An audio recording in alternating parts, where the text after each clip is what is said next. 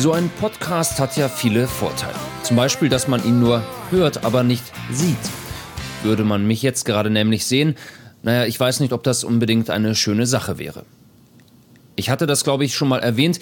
Ich bin meistens ziemlich müde und sehe auch so aus. Nicht nur nachts, wenn sich die gut gelaunten Kollegen in Berlin entscheiden, den US-Korrespondenten telefonisch aus dem Bett zu holen, damit ich mich schlaftrunken vor die Kamera schleppe und über die neuesten Entwicklungen hier in Washington Auskunft gebe. Auch tagsüber bin ich meistens müde. Ich dachte schon, ich sei irgendwie krank. Eisenmangel, Kalziummangel, irgendwas musste mir ja fehlen. Ich bin deshalb sogar zum Arzt gegangen.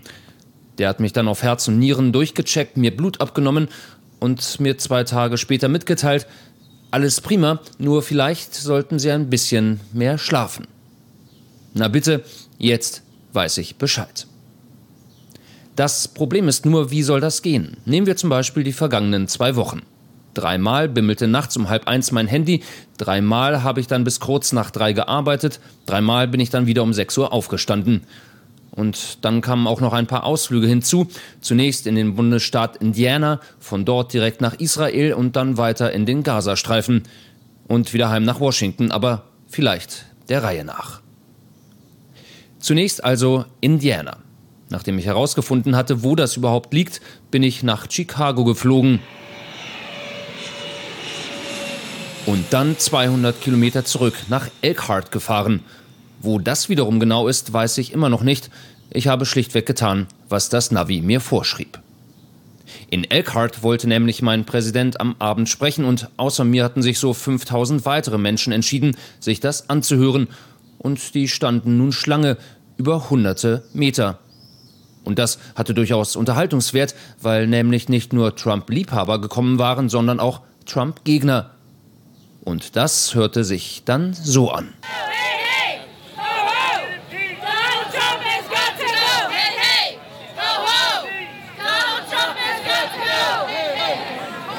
All die anderen Worte, die man sich so an den Kopf warf, möchte ich jetzt nicht im Einzelnen wiederholen. Ziemlich häufig jedoch kam das Wort vor, das mit ass anfängt und mit hole aufhört, manchmal garniert durch ein erfrischendes Fuck. Nee, ich spreche das jetzt hier mal nicht aus.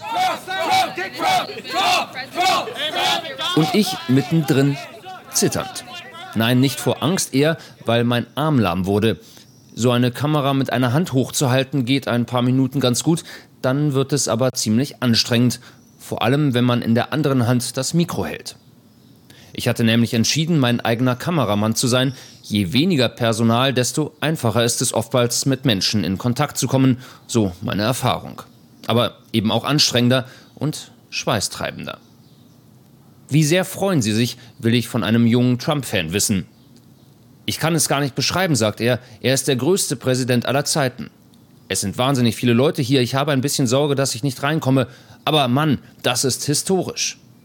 Und sein Kumpel sagt, es ist das erste Mal, dass ich jemals einen Präsidenten live sehe, aber ich will nur Trump, denn er macht Amerika wieder großartig. Wie gesagt, nach einer Weile wird der Arm bei solchen Interviews etwas lahm. Aber für gute O-Töne macht man ja schließlich so einiges mit. Ich erinnere mich an eine Situation in Salvador in Brasilien im Sommer 2014, die Fußball-WM, von der ich vier Wochen lang berichten durfte. Zum ersten Spiel der deutschen Mannschaft war auch die Kanzlerin gekommen. Der Pressesprecher hatte sich vorher bei uns gemeldet, ob wir ein kurzes Interview führen wollten. Wollten wir aber, außer uns noch 30 weitere deutsche Kollegen. Bevor Angela Merkel ankam, hatten wir uns darauf verständigt, einen großen Halbkreis zu bilden, die Stative aufzustellen, jeder sollte ein gutes Bild und einen guten Ton bekommen.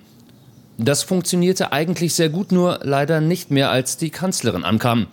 Einer der Kameraleute sprintete nämlich los und alle anderen hinterher, was dazu führte, dass sich ein hübsches Knäuel um das Objekt der Begierde bildete. Mein Kameramann Jakob ist nicht besonders groß, dafür aber schnell und kräftig und dementsprechend hatte er sich fast eine optimale Position erkämpft. Ich bin groß, aber nicht ganz so schnell und dementsprechend suboptimal war auch meine Position, nämlich hinter dem Knäuel. Da ich aber das Mikro hielt und ein Interview mit Angela Merkel immer interessanter ist, wenn man sie auch hört, musste ich irgendwie zu ihr vordringen.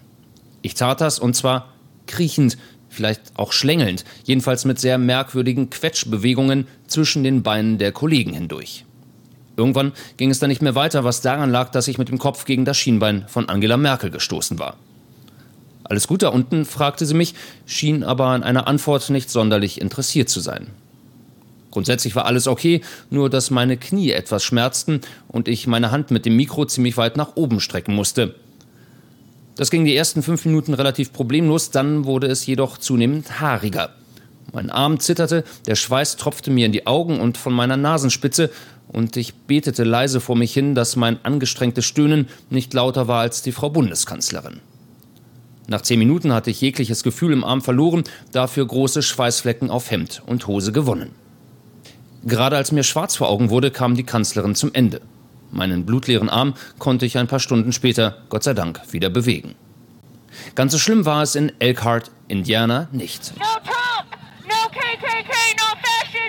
Interviews, Bilder, Geschrei und Beleidigungen waren um 19 Uhr im Kasten, dann kam zunächst die Nationalhymne.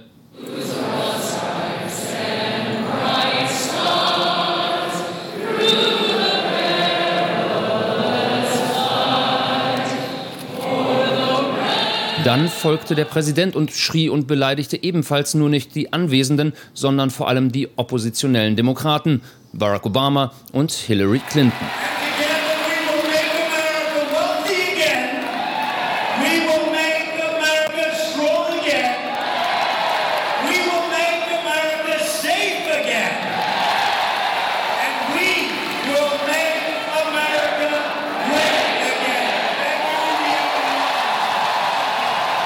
Um 20.30 Uhr war dann Schluss und Beginn einer nicht ganz unanstrengenden Reise. Zurück nach Chicago, ins Bett um halb eins, raus aus selbigen um sechs. Dann der Flug nach Baltimore um neun, Ankunft um kurz vor zwölf. Eine Stunde später zu Hause, um 14.30 Uhr wieder los zum Flughafen Washington, rein in den Flieger nach Wien, Ankunft deutscher Zeit um 8 Uhr früh am nächsten Tag, weiter Flug um 10.30 Uhr nach Tel Aviv, Passkontrolle, Auto abholen, Fahrt zum Hotel und schwupps, um 18 Uhr war ich auch schon da. Und, um zum Anfang meines Podcasts zurückzukehren, irgendwie müde. Das war der Samstag. Die folgenden 48 Stunden fasse ich mal kurz zusammen. Mit meinem Kollegen Paul machte ich einen Nachrichtenbeitrag über die Feierlichkeiten in Israel zum 70. Jahrestag der Staatsgründung. Am nächsten Tag ging es dann um die Eröffnung der US-Botschaft in Jerusalem und die schweren Zusammenstöße im Gazastreifen mit mehr als 60 Toten. Paul schaltete live von der Botschaft, ich dann aus dem Westjordanland mit einer Kamera, die ich mir noch schnell bei einem Hochzeitsverleih besorgt hatte.